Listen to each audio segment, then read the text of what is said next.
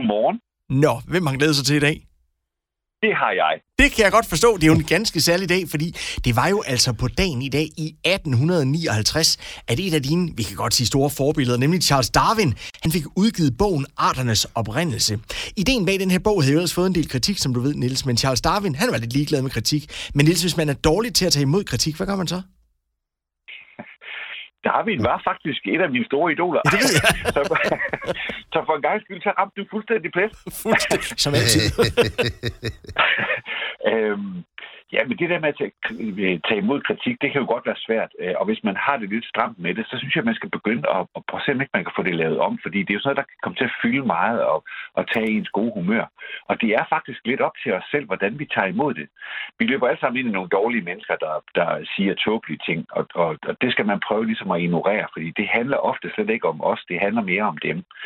Det man i stedet for skal prøve at bruge sin tid og kræfter på, og jeg vil godt lige sige, det er altså også noget, jeg selv øver mig i det her, fordi det med kritik vil altid være noget, man sådan tager ind og, og, og vender lidt mod sig selv. Men det man skal prøve at gøre, det er, at man skal prøve at bruge sin tid og kræfter på øh, at tænke, at, at det er jo et, et, en måde at blive en bedre version af sig selv. Øh, akkurat ligesom hvis, hvis man nu var maratonløber og gerne ville med til O L, så ville man jo gøre alt, hvad man kunne for at blive bedre. Og man kan jo godt sådan sige med et glimt i øjet, at livet, det er også lidt ligesom en maraton. Og hvis man vil være den bedste og, og vinde det der maraton, som man, som man deltager i, altså i ens eget liv, jamen så handler det jo om at træne og forbedre sig. Og det er derfor, at øh, man kan prøve at øve sig i at se kritik som en gave, altså nogle gratis træningstips, som man kan bruge til noget.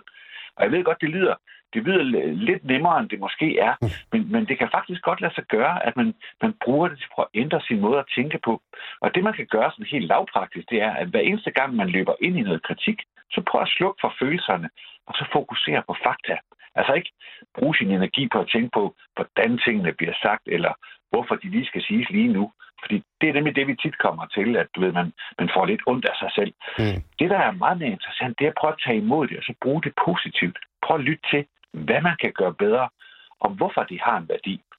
Så kan man mærke, at, at det bliver en meget bedre oplevelse. Man bliver lidt mere nysgerrig på, hvorfor det er positivt, og hvorfor det, hvor, hvorfor det har en effekt eller en værdi. Mm-hmm.